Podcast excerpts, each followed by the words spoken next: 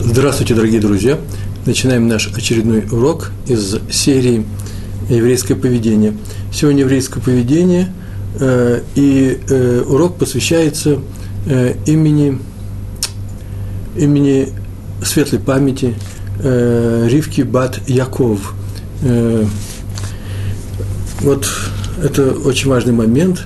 Надо сейчас сказать, чему посвящается то или иное действие еврейское, в частности, это урок. И бывает, что книги посвящаются. Вот сегодня урок у нас э, имени Йорцит, э, годовщина смерти Ривки Бат Яков. Э, урок у нас э, называется «Самоисправление».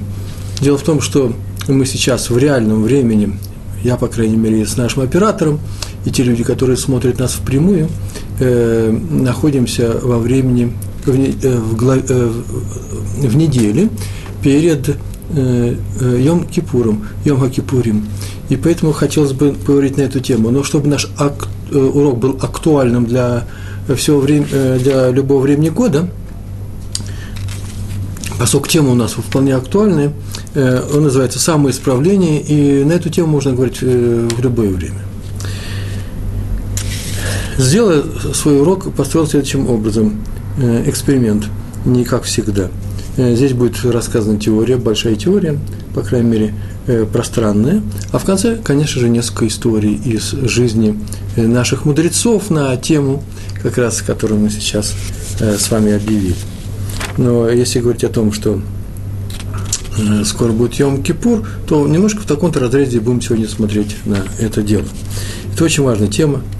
Все знают, что Йом-Кипур – это не что иное, как пик, как самая высокая точка еврейского календаря, когда э, окончательно утверждается приговор всему живущему и любому человеку на земле, приговор на следующий год, э, некоторые говорят вообще приговор, и э, мы надеемся, что наши, наши исправления и наше искреннее желание справиться учтено на небесах, мы получим оправдательный приговор, если можно так сказать, если говорить в, в терминах судебный, судебных терминах.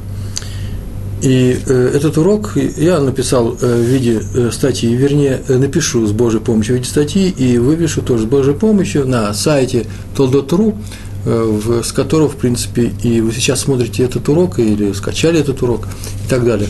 Э, Все это делается под эгидой э, Тулот и Шурун, э, известная организация русскоязычных евреев, основанная э, раввином светлой памяти, раввином Ицхаком Зильбером, и который функционирует в виде и сайта, в виде вечерних э, э, уроков э, ешив по всему Израилю. Повторяем, что тема самоисправления, то, что по-еврейски называется тшува, это очень важная тема. Сегодня мы ее дадим в несколько необычном ракурсе, именно в свете Йом-Кипура – ведь все полагают, очень многие полагают, я часто слышал об этом, что перед Йом-Кипуром ну, достаточно извиниться перед людьми за то, что может быть, сделали, нанесли какие-то обиды, сделали им что-то нехорошее, и если они э, искренние извинения это будет э, принято, то получается, что как бы и не существовало этих нехороших дел, и мы увеличиваем, если вы позволите так выразиться, свое погружение в Тору, берем на себя добавочные заповеди – и так далее. Многие считают, что этого вполне достаточно.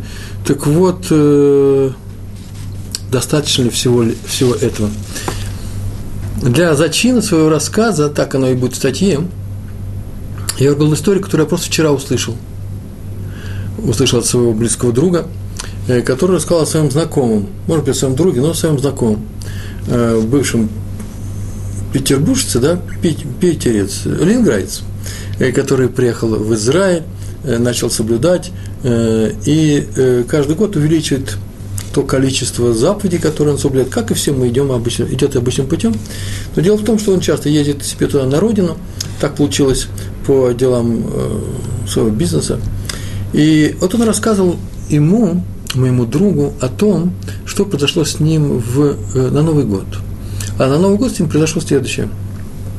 Прямо перед праздником ему, он связался с одним из э, бизнесменов, известных бизнесменов в городе, и тот попросил его найти партнера в каком-то бизнесе. Э, и он посмотрел по своей картотеке данных и нашел им такого партнера, они были знакомы, и он по телефону устроил им э, ряд встреч и организовал, так сказать, движение капитала навстречу друг другу, для того, чтобы дело срослось. И ну, тут наступил праздник Рожашоны, и праздник этот был отмечен совершенно замечательно, как и все у нас, два дня, а потом суббота. Но так получилось, что телефон он свой Между я не знаю, забыл ли он выключить или э, преднамеренно это сделал. Вроде бы нет, зачем нет такой цели преднамеренно оставлять его включенным. Он свой сотовый телефон положил э, на полку, и однажды он зазвонил. Зазвонил, это было удивительно, он подошел, посмотрел на, этот э, телефон, на этот э, сотовый телефон, и там высветился номер э, того бизнесмена, с которым до этого разговаривал. Он знал прекрасно о том, что есть они звонят, скорее всего, я так отведывали, может, они вообще не были евреями. Но раз они звонят, значит, там какая-то трудность. И эту трудность нужно, как сейчас принято говорить, разрулить. И он знал, что вообще можно сделать, и он знал, что его участие здесь очень важно, и может обернуться большой прибылью. И так рассказывали мне, что он сказал об этом, что он вдруг почувствовал неодолимое желание взять этот телефон, нажать его и выяснить, э, что там происходит. Но он себя одолел и ничего этого не сделал надо сказать, чувствовал себя героем. Он и жене сказал об этом, своему учителю, вот мой друг об этом рассказал. Вот как раз тут люди, еще совсем полгода назад он бы взял этот телефон, а теперь, несмотря на то, что возможно, что это дело, и так я даже и не выяснил, чем это дело кончилось, это неинтересно, но оно могло кончиться, например, не получением прибыли, и э, вот э, он себя превозмог. Он взял на себя еще одну заповедь, соблюдать субботу, Э, по полной программе, не брать, не подходить к телефону даже, когда нужно. Вот такая история. Потом он вчера рассказывал, что в следующий день он шел по улице, это было в, э, в Рамот, в одном из районов Рамот, у нас на севере Иерусалима, и он шел по улице, жарко было, он шел в синагогу или синагоги, улица была пустая, потому что жарко было днем, и встретили ему, встретились ему два человека, которые прошли мимо, и, судя по голосам, он сказал, что они говорили по-русски – и прошли мимо. И он чуть поднялся, прошел метров 20-30, а потом подумал, что же такое, идут люди, говорят по-русски, вот евреи, свет и праздник у нас сегодня, рожа Шоны, первый или второй день. А я им сказал э, Акутьор, я им сказал э, с Новым годом. И он оглянулся, чтобы сказать ему это, вернулся, видит, их нету. Он спустился вниз, нет никаких домов, такая площадка открытая. Он мне рассказал об этом месте, мой друг. Там действительно негде спрятаться. Их нигде не было. И этот человек упрямо полагал, что это прошли просто малахим, ангелы. Ангелы, которые прошли мимо него, улыбнулись, пошли дальше, говоря по-русски, и исчезли, потому что некуда им исчезать здесь. И основании вот этой вот мистической совершенно истории, мне, знаете, я человек не мистический, поэтому мне это немножко странно, он решил, что тем самым подтвердили с неба, что правильно он поступил в субботу, когда он не взял э, телефон.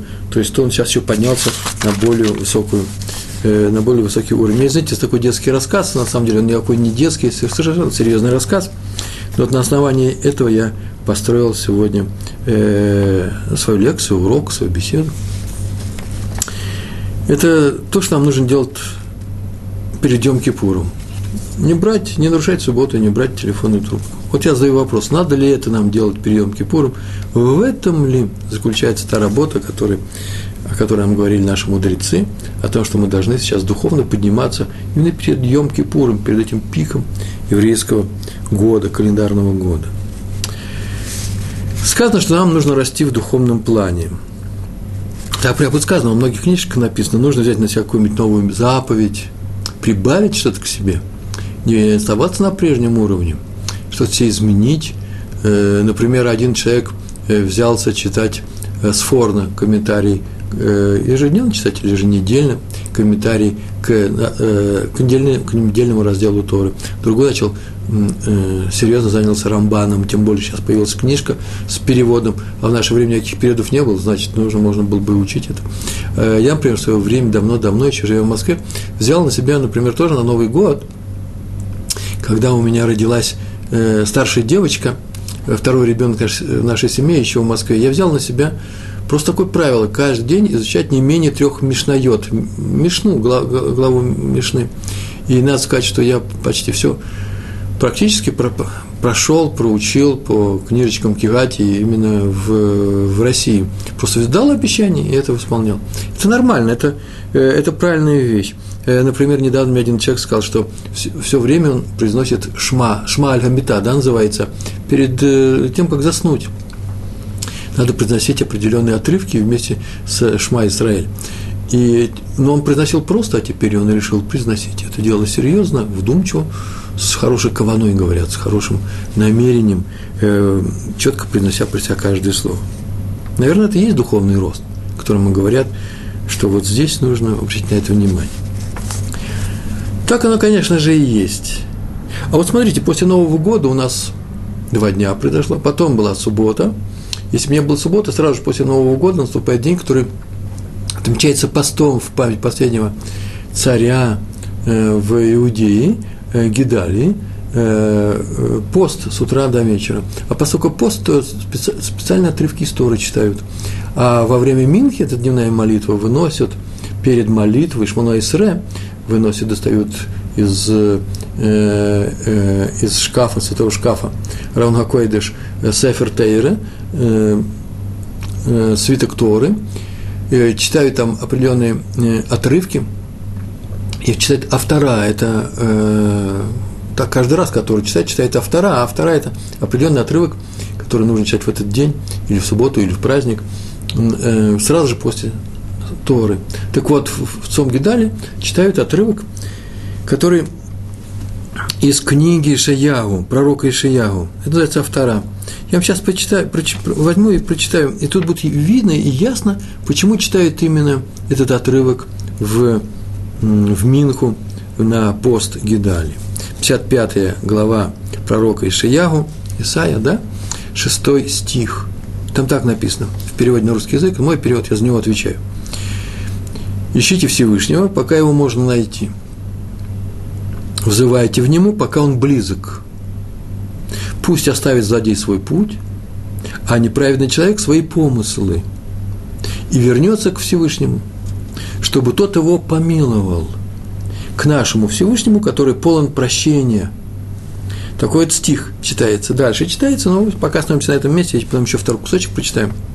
Так вот, Рабейну Йоны, великий уч, ученый, великий учитель, по книгам которого мы и сейчас учимся, в своей книге Шарейт Шувы «Ворота исправления», самоисправление. У нас сегодня урок самоисправления, Шува, да? Шарейт Шувы. То есть, э, тот путь, в котором нужно пройти человеку, который хочет исправить и улучшить свои качества – так вот, Шарет Шува, Шаар, глава 2, 14, 14 раздел, он так пишет, что все вот это означает, ищите Всевышнего, пока его можно найти. Когда его можно найти, взывайте к нему, когда он близок.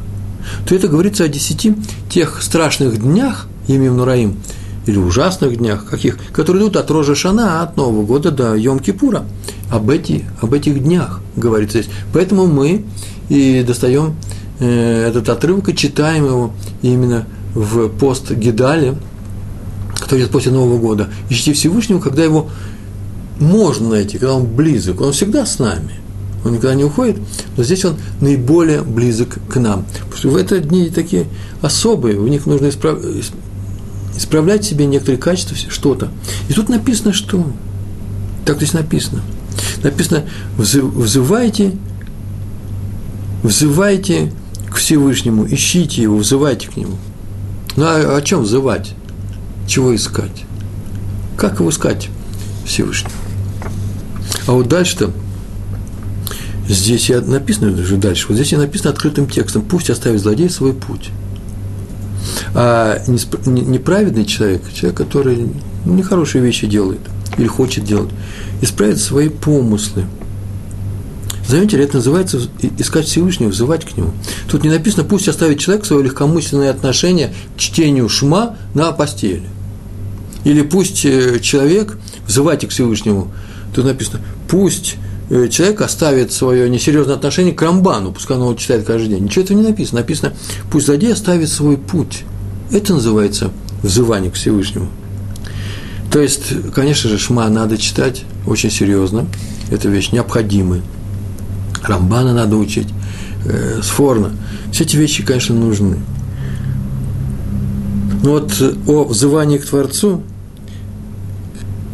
написано, что э, главная работа человека в эти дни, вы заметили, а, пусть оставит злодей свой путь, это не что иное, главная работа человека в эти дни – это работа над своим отношением к другим людям. И вот я боюсь, что без этого как раз Йом-Кипура и нет. Это самое главное – содержательная часть Йом-Кипур.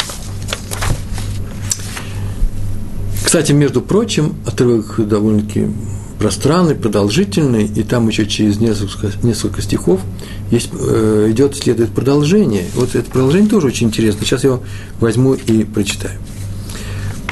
Так сказал Всевышний, стремитесь к правосудию и оказывайте милость. Потом еще несколько стихов идет написано. Счастье в человеке, который так поступает, сын человека, который этого придерживается – хранит субботу, не нарушая ее, и хранит свою руку, не совершая никакого проступка. Вы знаете, в конце написано, счастлив человек, который хранит субботу, ее не нарушая, и не совершает никакого проступка. Получается, что несовершение проступка, праведное поведение, приравнивается к субботе.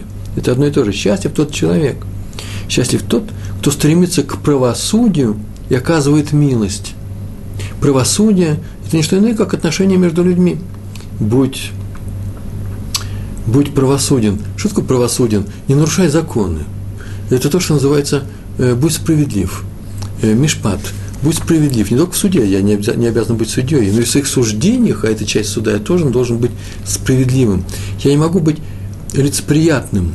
Знаете, что такое, да? Э, двойной подход, двойная мерка. К своим близким я подхожу с одной меркой, а к другим людям с другой – своих близких я готов простить в некоторых местах, а, э, своих детей, например, а за такое же дело чужих детей э, я почему-то не прощаю, я не нахожу для них оправданий. Это называется лицеприятный суд. Суждение, конечно. Так вот, здесь написано «судите справедливо». А второе – будьте милосердны. Что такое милосердно? Милосердно имеет два аспекта э, э, значения слова «милосердный». Первое – помогай другим людям, даже когда ты имеешь право не помогать. Ты не дал обязательства. У тебя нет денежного обязательства давать другому человеку помощь, деньги, цдака. Это называется цдака. Это и есть по-еврейски справедливость. И вторая вещь – первое – это давать. А давать – это называется любить. Мы того и любим, кого даем. Это отдельный урок, мы уже об этом говорили, про любовь и неоднократно на наших уроках. Э, в нашей серии еврейское поведение. А второй важный момент, и на нем я хочу как раз сегодня остановиться, это называется уметь прощать других людей, быть нетребовательным. И мы говорили тоже на эту тему. Вот сегодня как раз и есть э, э, эта тема, которая написана у пророка Ишияу. И больше того, другой работы-то у нас сейчас и нет. Важный момент, я подхожу к нему и даже не знаю, как это произнести без предисловия. Дело в том, что человек – еврей может соблюдать всю Тору. Ну, сколько он может ее соблюдать? Как ему кажется, серьезно учиться, э, повязывать по утрам тфилин, это мужчина. Э, женщина ходит в миг установленное время, соблюдает дома кашрут. Э, все делается, все эти вещи, которые я назвал бы механическим, механическими вещами, они связаны только с нашей привычкой их делать – Э, здесь нет глубоких, есть глубокий философический смысл, по крайней мере, это то, что называется заповедь между человеком и Всевышним. А э, все человек делает, но при этом, не о нас будет сказано, он не любит других людей. Бывают такие моменты. Тяжелые слова сейчас принесу. Так вот, такой человек, который соблюдает всю Тору и не любит других людей, называется полным злодеем. Несмотря на то, что он все остальное он делает. Это очень важный момент. Ведь разве у него нет заслуги за то, что он делает другие вещи, филин накладывает, Тору читает, учит, много часов сидит, э, молится. Есть, конечно, заслуга, есть у него заслуга. Но это, эти заслуги его отнюдь не переводят из класса полных злодеев в класс людей, э, обычных людей. И тем более э, в класс э, цадиким, людей, которые выполняют всю Тору. Почему? Потому что это просто тот случай, который мы называем злодей и хорошо ему. Вы знаете, есть такая проблема, почему злодей, а ему хорошо, почему есть праведник, а ему плохо в этой жизни. Часто же бывают такие случаи, как раз очень часто. Так вот, это злодей, который все выполняет, которому хорошо. Кто такой злодей и хорошо ему?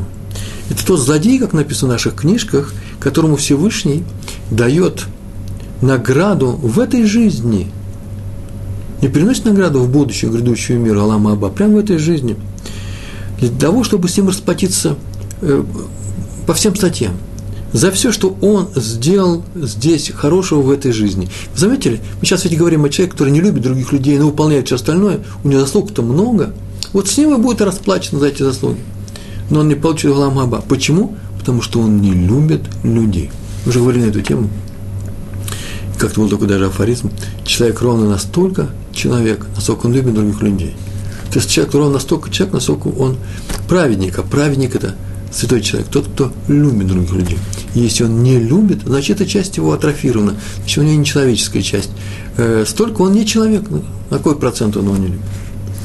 И если мы думаем, что фраза «злодей и хорошо ему» это говорится, о каких-то, говорится не о нас, а о каких-то других людях, теоретических. Есть какие-то люди злодеи? Вы вообще знакомы с злодеями?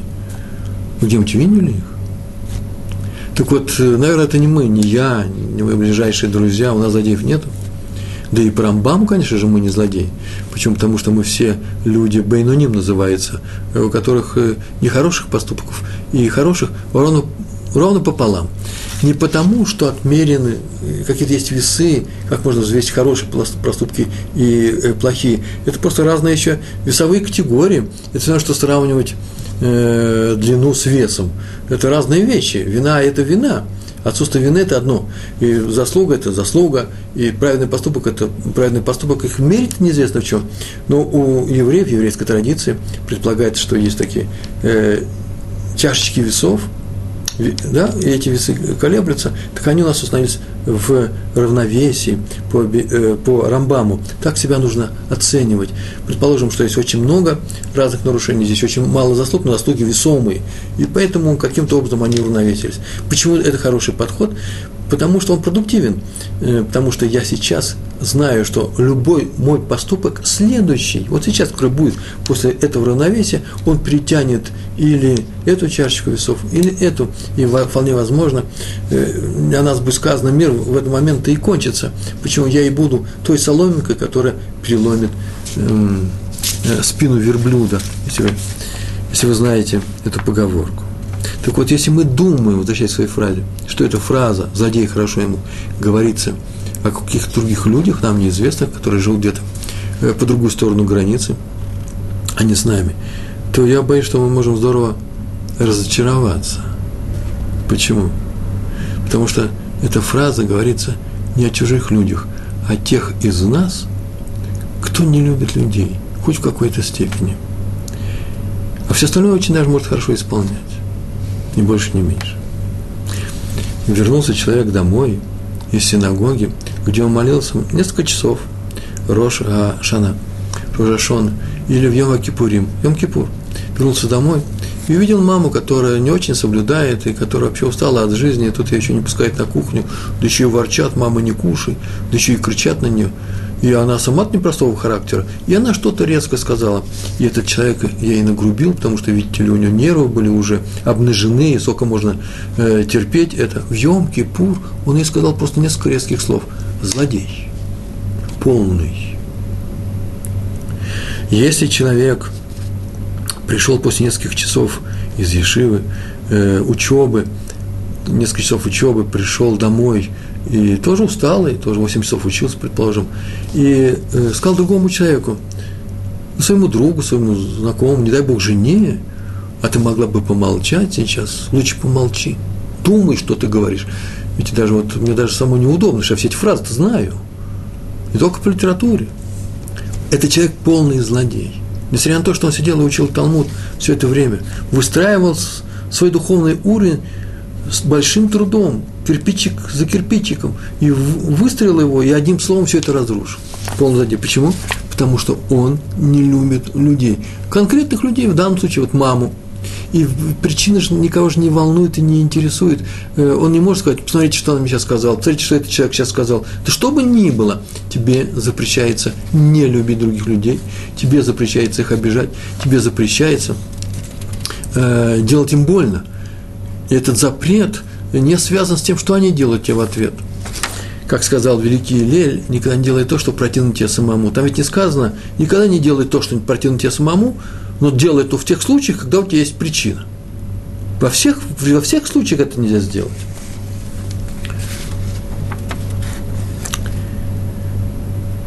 Вот мы сейчас говорили про злодеев. Дело в том, что наш мир выстроен на любви. Это не простые слова. На терпимости, на взаимной терпимости, на хесаде, то, что называется хесад. Это то, что внес в этот мир Авраам Авин, наш праведник, э, наш пратец Авраам. До него никто не догадывался, что это основная составляющая существования этого мира. До него все знали, что ну, есть любовь, нужна любовь, будет любовь, нужна ненависть, будет ненависть. Все естественно, мы живем как, как звери. Ой, извините, это я нечаянно сказал, нарочно сказал, правда. Э, так такой подход есть. Все должно быть естественно. Не, не, нет. Основа мира – это хесед. Это принес в наш мир Авраам. С тех пор простая заповедь, самая простая заповедь, люби другого ближнего, как своего себя, люби любого другого человека, своего окружения, э, своего народа. Эта заповедь является теперь главной, я бы даже сказал, главной опорой, на самом деле ведь их три опоры, да, Тора, служение Всевышнему и Гнут Хасадим – это хорошие дела. Так вот, это главная опора из этих трех. И то, что сказал великий Илель, и он даже такую фразу сказал, никогда не делай то, что друг. Правило, бытовое правило, то, что тебе противно самому, если будет делать тебе. И он добавил, и это вся Тора. Вы слышите, и это вся Тора, и это основа Торы, то после этого теперь, вы меня извините, любое действие, которое противоречит этому правилу, называется неприкрытым, открытым, откровенным злодейством. Нравится нам это слово или не нравится. Между прочим, э, мог бы я другое слово приносить, я мог бы не говорить злодейство, но так написано у пророка, который мы читаем, пророка Ишияу, который сейчас читали авторы, отрывок которого мы читали. Он так ведь написано, ищите Всевышнего, и пусть оставит злодей свой путь. То есть это называется «ищите Всевышнего». А потом сказано, это, наверное, говорится нам, всем евреям, всему еврейскому народу. А потом так говорится, пусть злодей оставит свой путь. И больше ничего никому не говорится, что нужно сделать. Значит, как нужно искать? Тем, что пускай злодей оставит свой путь. Так я не злодей? Кто сказал? Вот нужно оставить в себе все те действия, которые классифицируются э, нашим пророком, как, э, именно как злодейские. Э, то есть, я не знаю, можно сказать, что он всех называет злодеями, вроде бы он никому другому не обращается, но он называет, наверное, злодейским любой поступок человека – когда этот поступок противоречит тому, что Всевышний хочет от него. А э, Всевышний хочет от нас вполне конкретного действия. Какого? Да вот же написано дальше. Стремитесь к правосудию, справедливости и оказывайте милость, помогайте друг другу. Значит, если я не ищу правосудия, если я не оказываю милость и не проявляю милосердия по отношению к другим людям, не прощаю, например, им резкие слова, глупые слова или какие-то действия, не умею прощать, получается, что я, хасва халил, не дай Бог, я злодей. Так сказал пророк. Милость, милосердие – это и есть любовь. Это единственный, извините за выражение, не злодейский путь. Милость, любовь, хесед. А все остальные пути в этом отношении моем к другим людям – это не что иное, как злодейство свое время я нашел такой интересный момент, который вот вроде бы э, сюда очень удачно может э, э, подойти. Разговор про Авраама Авину.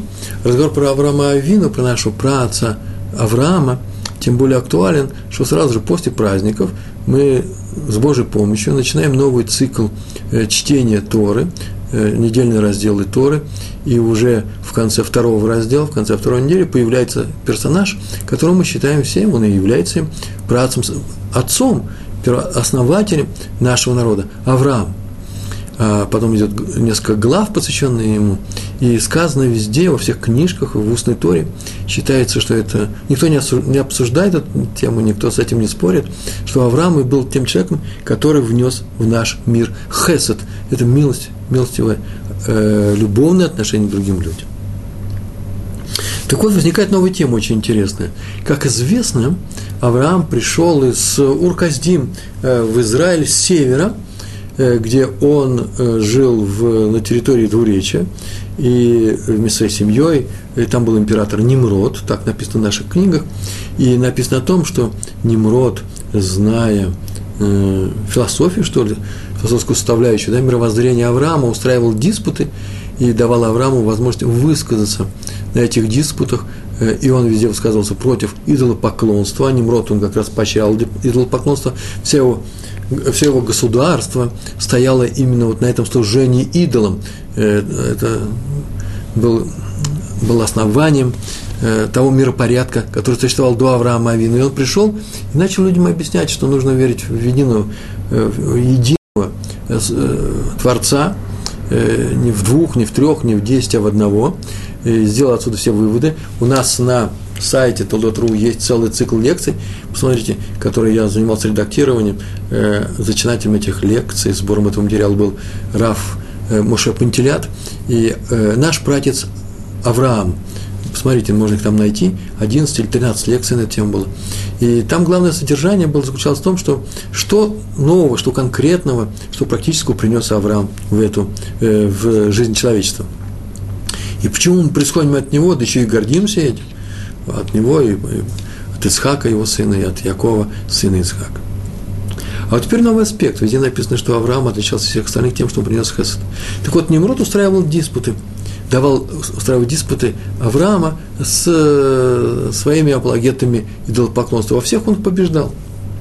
Всех, с кем он выступал. И э, только в конце он решил, после того, как Авраам всех победил на этих диспутах, мы, евреи, у нас, между прочим, э, есть запрет участвовать в диспутах с другими э, мировоззрениями. Мы как говорили на эту тему, почему, зачем, это отдельная история. И э, после чего он решил убить Авраама. Так он собрался казнить. Возникает вопрос, почему же он позволил ему выступать открыто на этих диспутах. Вторая тема, вопрос заключается в связи с этим, тоже с Немродом, заключается во времена Немрода. Были два таких человека, это предки, жившие в то время, очень такие э, немолодые, Шем его, э, Эвер, это предки э, Авраам, которые сделали Ешиву не написано, Авраам учился ли в этой Ешиве, но, по крайней мере, он, наверное, знал все те знания, которые изучались, которые получали еще от Ноха, а Нох получил еще от первого человека по цепочке, от Адама, Адама Ришон. И э, там все это изучали. То есть люди знали, что элита человеческая знала, что Всевышний один, э, э, были полностью готовы вообще к проповеди Авраама, но вот Авраам э, ходил и проповедовал, проповедовал, не знаю, можно ли так сказать, выступал за то, чтобы люди отказались от этого поклонства, и, э, а Шем и Эвер не проповедовали, получается. Они сидели у себя в Ешиве, ничего этого не говорили. И вот в наших комментаторах написано, да нет, они тоже говорили об этом, но просто люди их э, слушали и ухмылялись, а башков-то они своих прятали от Шема и Эвера. И вопрос возникает, а как же, от Авраама они не прятали? Не прятали своих башков? И чтобы ответить на, эти два вопроса, вот мы уже, в принципе, ответили тем, что э, Авраам ничем не отличался ни от Шема, ни от Эвера, вообще ничем, их учеников, ничем абсолютно, кроме одной важной черты, я бы сказал, основополагающей, э, критической черты. Он учил людей хесуду. Он не просто говорил о том, что хесед хорошо, он учил, как быть добрым – в чем заключается доброта? Это не просто рассказ матери своему ребенку, которая говорит, ну, отдай игрушку э, ему, э, будь добрым мальчиком. Потому что отдать игрушку тяжело, больно отдать игрушку. Э, человек, ребенок, он не очень понимает это, потому что он хотел эту игрушку, и на него начинает кричать, и кричат на него, отдай игрушку сейчас же. Вот такой, так приучает к доброте. Авраам не такие вещи делал. Он объяснял людям на личном примере, показывал, как можно строить семью, как можно строить личные отношения, будучи абсолютно добрым человеком. То есть у него не было ни разу ни одного конфликта с окружающими людьми, ни разу никого он резко не оборвал, он всегда был доброжелательным к людям, он умел прощать людей. Это важное качество, может, одно из самых главных. Мы уже говорили два, да? Помогать людям, и второе, уметь прощать им, ничего от них не требовать. Так или иначе, он учил людей хесуду – а вот Шем и Эвер хесаду людей не учили. Они не ходили среди людей, они жили у себя в Ешиве, в Сфате. Там, по крайней мере, осталось, осталось место, в котором как говорят, была Ешива Шема Эвера. Мы ее показываем, в свое время я снимал фильм, участвовал в создании фильма, который назывался программа «Шалом» по каналу «Культура», 11-12 лет назад эти фильмы шли, и там у нас была одна программа про Цфат, где мы показали именно эту Ишиву изнутри. Там просто сейчас синагога стоит. А там сидели и учили э, свои предметы, свои науки, и не ходили в народ, не учили людей быть более терпимыми, любить друг друга, не обижать, не делать другим то, что не хочешь, чтобы делали тебе. Шем Эвер этого э, не учили простых людей. А раз они не, не учили это и выступали против идолов, то Немроду они казались вполне, вполне безвредными, Шем и Эвер. Немрод, император, знал их прекрасно – и ни разу ему в голову не пришло ни казнить их, ни наказать. Он мог им предоставить выступать в, в диспуте. Они могли э, тоже объяснить, что идолы не нужны, не хороши. Немрод улыбнулся бы, и все разошлись бы. То же самое Авраам, просили выступать в этих диспутах, все улыбнулись, улыбнулись и разошлись. Но Авраам он приказал убить, сжечь его в печи. Почему? Да, Авраам учил людей Хесаду. И люди этот урок принимали. Это то, что нужно людям. Они тянулись к нему. Они открывали для себя новый мир. Любовь – это новый мир. И они тянулись к нему и начинали слушать всю его программу. И когда он говорил, нужно выкинуть башков, он тоже, они тоже выкидывали. И это было опасно. Поэтому Немрод и захотел э, казнить Авраама за то, э, что он проповедовал хесед. Хотя сам по себе хесед неплох. Э, будьте, будьте добрыми людьми как в России, помню, да, будьте добрыми людьми, будьте хорошими, пионер всем помогает, всем детям пример. Но вот можно, оказывается, иногда на отца донести. И все это одновременно уживалось. Э, так вот, Авраам э, был, э, учил настоящему хесаду, настоящей любви к людям без двойного дна, без, без лицемерия. Люди шли за Авраамом. Другими словами, Авраам – Конечно же, боролся с идолами, но не это главное было в его учении. В его учении была миссия проповедь любви. Немрод приказал его убить, но не за то, что он победил в диспуте, а то, что люди к нему тянулись. А люди тянулись к нему, потому что он говорил о любви. Может так еще сказать. Конечно, Шем и Эвер критиковали поклонства, но толку в их критике не было никакой. Но я сказал предложение, даже не знаю, вот оно попадает э, в души людям – Слышишь ты нет или нет? Я могу сказать своим родителям, у меня нет родителей, к сожалению, как огромному моему сожалению, я сирота, круглый. Родители умерли. Но есть такая ситуация, когда человек приходит и начинает воевать с родителями. Причем воевать за Тору. Родители не хотят ничего соблюдать. Он начинает с ними воевать объясняя, что нужно соблюдать, а поскольку объяснений у него не хватает, терпения не хватает, получается война мнений. Война – всегда плохо. Тора запрещает устраивать войну между людьми, ссор, спор, махлокет. Поэтому человек, который хочет, чтобы его родители соблюдали Тору, тем самым нарушает Тору, когда требует от них это. Просто физически начинает кричать громко. Этого нельзя делать. Так вот, Шем и Эвер критиковали идолопоклонство, как я могу критиковать свою маму, предположим. Но толку-то никакого нет. От критики никто не справляется. Не было такого ни разу. Поэтому Немрод не боялся диспута с ними. И, и можно было бы их, конечно, не казнить. Правило очень простое. Когда приходит любовь, тот приходит с словами любви, люди к нему тянутся. И вот это страшно для всех – кто хочет получить выгоду от других людей, кто президирует на них, например, власти э, типа Немродской, Немрода. Извините, это единственная работа, которая требуется от нас в, в Йом-Кипур. И вообще требуется от нас ежедневно. А именно то, что написано в тексте, в тексте э, во вторе э, на пост Гидаля, в тексте пророка Ишаяу. Понятно, что есть среди нас максимально отзывчивые, необычайно добрые, мягкие люди, которые сама мягкость, сама воспитанность. Добрые люди, добрые евреи. Конечно же, есть такие люди. Некоторые говорят, ну, совсем он распустил своих детей, надо бы ему немножко, немножко бы приобрести толику жесткости, э, требовательности, вот лучшее слово. Немножко требовательным быть к своим детям. Что мы ему скажем? Конечно же, конечно же пускай он ходит на уроки э, Рава Ашера Кушнира, Кушнира, пускай ходит на уроки других рабаним, э, и его тоже можно научить тому, что нужно быть э, полным в своей теории воспитания. Нельзя потакать всему, что делается. Надо где-то уметь настоять на своем. Вы заметили, чем мы начали? Он стопроцентно добрый человек. Что ему теперь нужно? Добавить немножко требовательности. Он был стопроцентно мягким и добрым, а теперь будет каким? А теперь будет оставаться стопроцентно мягким и добрым, и еще 20% требовательности. Теперь в нем будет 120%. Вы слышите, не за счет доброты, а сверху, над добротой. Это как первый этаж стопроцентный. Вся пер, первый этаж, вся это будет доброта и любовь. Теперь делаем второй этаж, требовательность.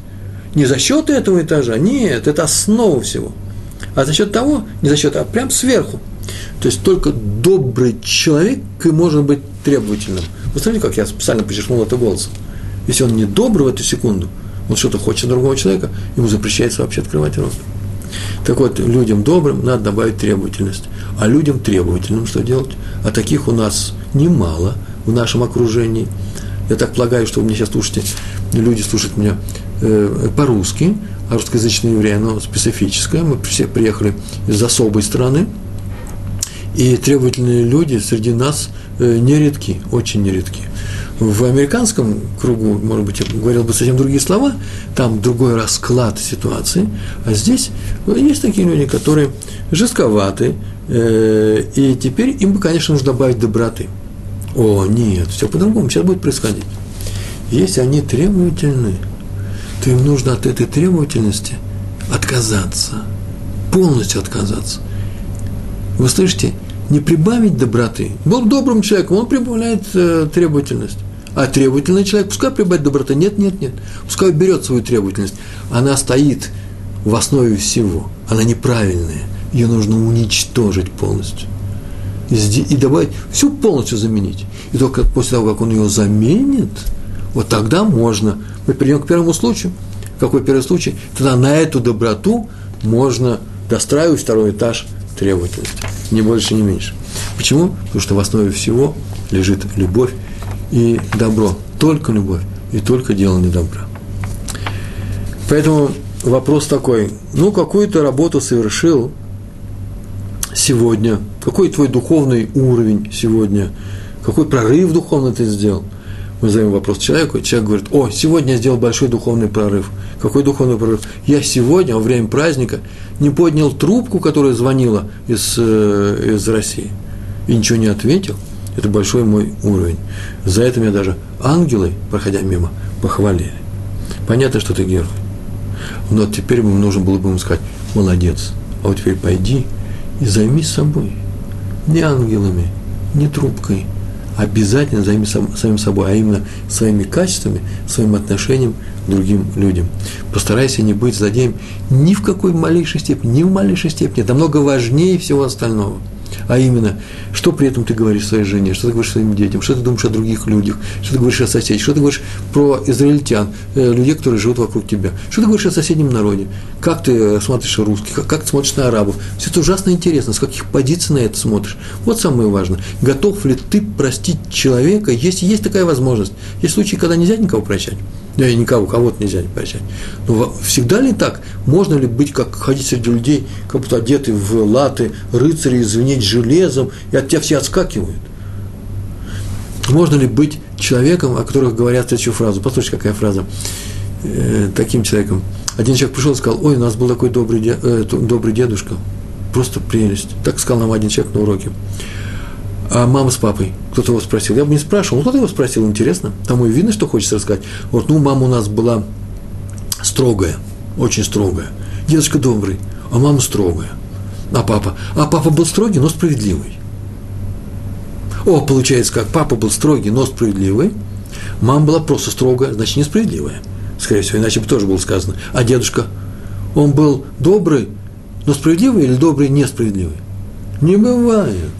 Доброта – это и есть доброта. Слово «справедливый» – это значит, когда делают человеку больно по делу. Это же такой контекст, правильно здесь? Это не, не, не считается. Нужно быть добрым, чтобы никому не нужно было добавлять такие слова, но справедливый. нужно быть как дедушка.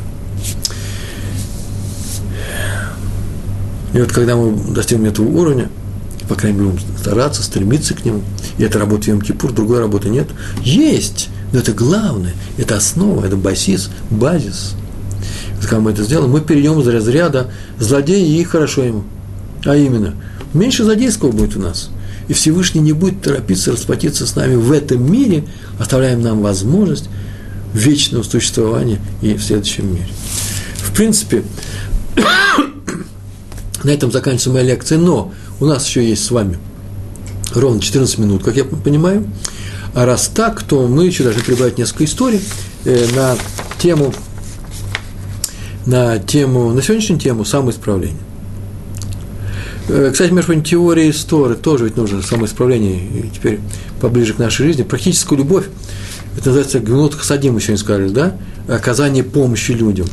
Э, мы это действие учим из, э, действия, из, э, от самого Всевышнего. Ведь Всевышний как-то проявляет себя, проявляет самого себя с нами. А раз так, то мы можем какие-то слова сказать.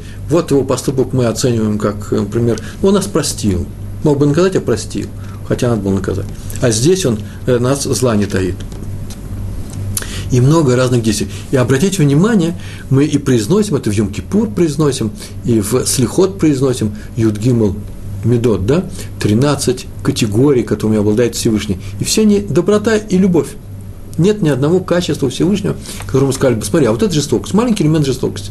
95% доброта, а 5% жестокости. Надо же быть жестоким таким жестоковыйным народом, как еврей. Иначе пропадем, иначе ничего не получится. Евреями управлять ведь даже нельзя, невозможно совершенно. Каждый Всевышний нами управляет. Поручил это Моше Рабену, э, пророку Моше, нашему учителю. Моше не справляется. Бунт за бунтом идет. А раз так, то и Всевышний должен быть таким же. Нет, почему-то 13 качеств, и все они э, добро. Больше того, мы отсюда и учимся, что этими качествами должны обладать еще и мы. Мы их произносим. Так вот, действия самого Всевышнего. Какие действия Всевышнего? Мы это изучаем по Торе.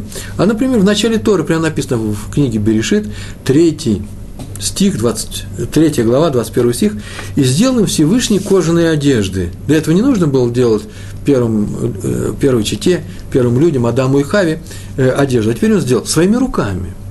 И тоже, между прочим, простая вещь, одежда – это бенгед, а слово, а слово это одежда. И в то же время это тот же самый корень, как бугет. Бугет – это предатель, то, что предает.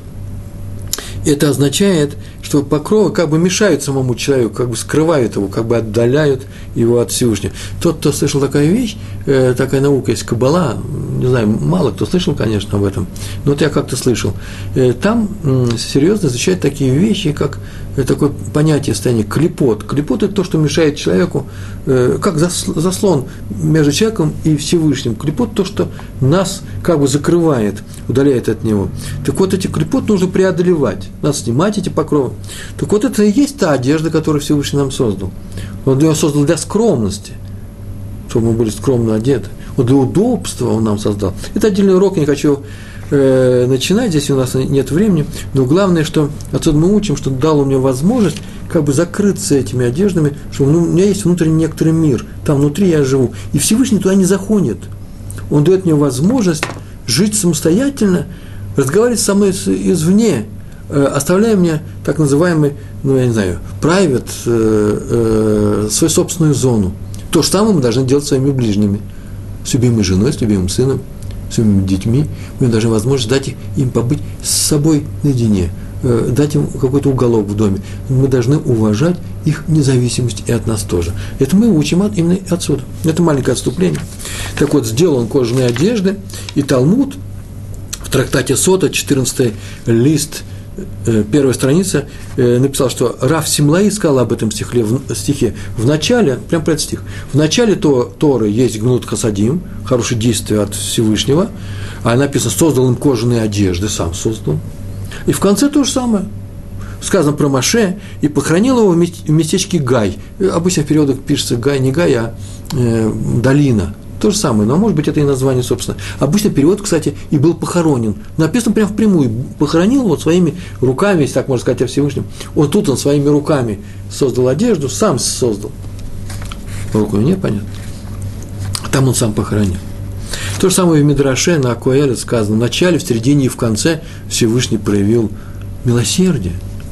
Гамилут Садим. Что это означает? Вначале создал для, жену, для жены, для, для, для Адама жену.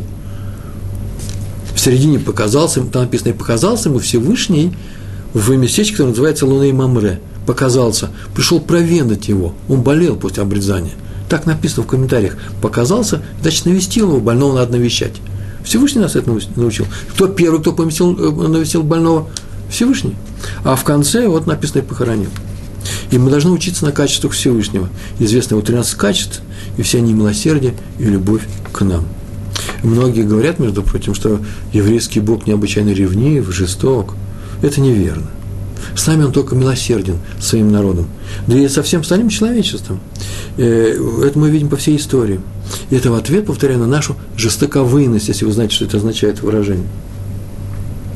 Значит, нам тоже нужно научиться прощать других людей за их ошибки. Бывает и у нас ошибки, мы же прощаем себя. И за упрямство, непокорность. Мы говорим, ой, непокорный ребенок у меня. Что ж непокорный? Весь народ нас непокорный, Всевышний же нас э, не бросил. Э, неужели мы сейчас будем обижать своего ребенка из-за этого? Надо найти какие-то другие способы. Мы имеем в виду его умение, Всевышнее умение прощать нас.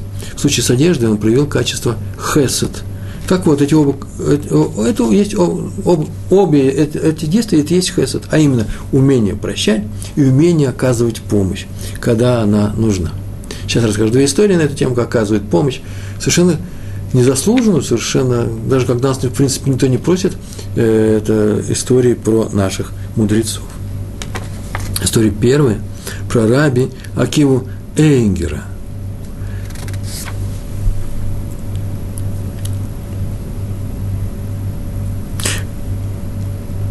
был сильный дождь, очень сильный дождь. Все это происходило в Европе, там бывают сильные дожди. И он поехал из своего города в какое-то местечко э, на Брисмила, на Бритмила. И он поехал и сидел рядом с возницей, там не было железных дорог, машин не было, ехали э, обычным гужевым транспортом. Был сильнейший дождь, и дорога все время вязла, не было асфальта – в грязи, в каком-то месте она поехала в сторону, под откос, и надо было как-то ее вытаскивать оттуда, прекратить это падение. И соскочил возница, кучер соскочил и начал толкать лошадей, двух лошадей с, из этой канавы. Весь вымазался, промок. Наконец-таки он вытащил э, их и поехали дальше. И он довольный своим трудом, это труд его, тяжелый труд, э, сел на облачок, ехал дальше. А рядом чуть э, сзади э, за ним сидел, сидели пассажиры, один из них был э, э, раби Акива Энгер. И тот посмотрел на него и говорит, ты же промок, у тебя все течет. Он говорит, ну что теперь делать? Течет, течет. Но он разгоряченный, он вожжами работает, а ноги-то они неподвижные. И он сказал, у тебя ноги промокли, из тебя льет, давайте нам сухие носки. Тот посмотрел на него и говорит, у тебя есть сухие носки? Он говорит, да, есть сухие носки. И протягивает ему. Он сухие и очень теплые носки. Он их тут же одел. И стало ему хорошо. И он не заболел, сказал бы, сказал бы я. И мы в голову не пришло почему-то спросить его. Так или иначе он не спросил, откуда у тебя носки? Ну, кто в карманах держит носки? У него есть чемодан, небольшой чемоданчик. Этот чемоданчик лежит э, в, в ящике, на котором он сидит, на облучке. И там ключ у него в кармане, там он лежит. Так делали раньше. По крайней мере, так делали в Австро-Венгрии, и все это происходило. И когда он приехал уже на утро, приехал в тот город, куда они ехали, и спускался э, Раби Акива Энгер с, э, с этой кареты, э, с этого дилижанса, на чем там ехали. А когда он спускался, то э, мелькнул, мелькнули ноги между брюками и ботинками. Он увидал вдруг, он без носков. Он, оказывается, дал ему свои. И он сказал ему, Рэбе, так вы что, отдали свои носки? Он говорит, а что случилось? Я доехал, и ты доехал. Да, но если бы я знал, я бы у вас их не взял, сказал этот, э, э, этот извозчик. И Равин ему ответил, у меня были сухие ноги, у тебя они были мокрые. Ты вытел повязку из, под дождем из, из грязи, а я даже не выходил из нее, не спускался, я сидел внутри. Как я мог ехать дальше с человеком, который промок, который вытащил эту э, э, тележку, э, когда у него были ноги сухие, а у него мокрые. Это совершенно невозможно. Никто бы не смог ехать дальше. Так сказал Раби Акива Энгер. Никто бы на моем месте не смог бы ехать дальше, э, наслаждаясь теплом э, в своих ботинках. Поэтому я тебе обязан был дать, просто обязан. Это первая история. Она я не услышал и увидал не сейчас. Она очень простая. Но готовы ли мы на так, такие действия э, именно в, в, простом, в простом ряду, в простом, простой ситуации нашей жизни? Вот эта готовность любить другого человека здесь явно э, просматривается. И э, можно сказать, что э, Равину которого звали Акива Энгер, было очень тяжело в Йом-Кипур поднять свой духовный уровень, потому что он уже обладал, вне всякого сомнения, большими параметрами любви. Любовь у практическая, конкретная. Как сейчас говорят, реальная, да, конкретная любовь. А нам с вами э, можно э, увеличивать здесь э, наш потенциал. Еще одна история э, о том, как один человек уже в начале 20 века в Иерусалиме, э, в еврейской общине оставил общину – полностью оставил, э, занялся переустройством э, еврейской жизни э, вместе с социалистами, так или иначе занялся политикой и вступил в конфликты с религиозным Ешувом. И это поселение, в данном случае Иерусалим, со всеми конфликтовал, стал социалистом. В принципе, неплохой может быть человек, но э, был идейно, идейно, идейно ангажирован. Э, то есть он, у него была такая у него идея – бороться с религией. И вдруг он заболел, причем заболел очень серьезно. И он не хотел ложиться в Иерусалиме в еврейскую больницу. Шаре Цедек назывался, та единственная больница была в Иерусалиме, который заведовал раввинный доктор, э, доктор э, Валах, мы о нем несколько раз рассказывали, известнейший э, врач, который основал эту больницу. Он не захотел туда ложиться и лег в больницу, которая сейчас находится недалеко от Явских ворот. Известная больница христианская, миссионерская, они там занимались миссионерством христиане. Не просто такие христиане, а миссионеры. Спаси нас и помилуй. А, э, и там он был. Но там, наверное, как-то не справлялись, оборудования не было, лекарств не хватало, ну, ну, время было тяжелое. И он просто умирал, врачи сказали, что ничего не могут сделать, помочь ничего не мог, мог, мог только предложить забрать его. Он в ближайшие дни умрет. И было выяснено, что сейчас привез Рав Зоненфельд известных врачей из Германии э, в Шарет Цедек, и надо бы к нему его показать и вообще перевести. И тогда один из его родственников, этого человека, который выступал до этого против религии, приехал, забрал его и отвез в, по улице Яфа, из одного конца во второй, прямо с одного конца, ближайший дом, чуть ли не э, в конец, поближе туда, где сейчас находится э, центральная автобусная станция – правой с левой стороны, и сейчас там это здание стоит, сразу же за рынком, не, не только за рынком, метров 300-400 э, Маханы Иуда по, левую сторону. Здание осталось. Привез туда, и ее привез его. Вот еврей привез болеет. Он сказал, как что за еврей? Раф Валах, доктор Валах. Говорит, такой-то. А, тот, который в каждой газете пишет против э, Рава Зоненфельда, против религиозных евреев, против Торы. Не буду его принимать сюда. Да еще он у миссионеров лежал. Вот и пускай там лечится. Ну, доктор Валов был такой жесткий человек, всегда бывают такие жесткие люди, э, мы к нему, ему только благодарны, потому что создал особую, особую вещь, Шарай Цедек, он его не взял. И побежал-то родственник, поехал на каких-то, э, на известчиках к Раву Зоненфельду, приехал к нему, тот учил Талмуд и сказал, что вот такая-то история произошла. Это с таким-то моим родственником. И он сказал про больницу миссионеров, сказал про то, что выступает против Тора, тот уже все знал. И вдруг Равзонфельд, а ему было 95 лет, схватил свой пиджак и побежал с ним, говорит, нужно бежать срочно, где ты его оставил? Там он в, в приемном покое, покое Раф, э, Валах, доктор Валах, не хочет его брать. И он побежал к нему, надо спасать его, говорит, достань, мне достаточно письма. Вот когда дело идет о спасении еврейской души, надо бежать, а не посылать письма. И они добежали до Явских ворот – с того места, где Рав Зоненфельд жил, это было далеко, ну, далеко, поднимались по горе. Тот не успевал по лестницам, 95 лет человеку, схватили э, какую-то кибитку, э, какой-то транспорт э, и э, поехали по всей улице Яфа, приехали туда. И как только они приехали, пока тот расплачивался, э, Рав Зоненфельд побежал к Валаху. И когда тот вошел к Валаху, дело было уже решено, его уже вкатывали. Все, приняли его. Его вылечили – Через две недели он выписался, уехал на север, там организовал какие-то кибуцы. И вот на, через полгода, через год на создание какого-то нового кибуца социалистического толка э, оказался этот же родственник, который его устроил, который не успел ему сообщить про то, что вообще Раф Зоненфельд здесь э, участвовал в спасении его жизни. Почему-то тот, тот после выздоравливания сразу уехал на север, он э, приехал туда, там оказался, вдруг видит этот человек, который вот недавно умирал, поднялся наверх и сказал, что теперь мы устраиваем новое место у нас здесь в Израиле, и чем как можно больше таких кибуц, таких поселений, таких мушавов, отдельно от религиозного засилия и так далее. И мы выступаем против черной руки Рава Зонфельда.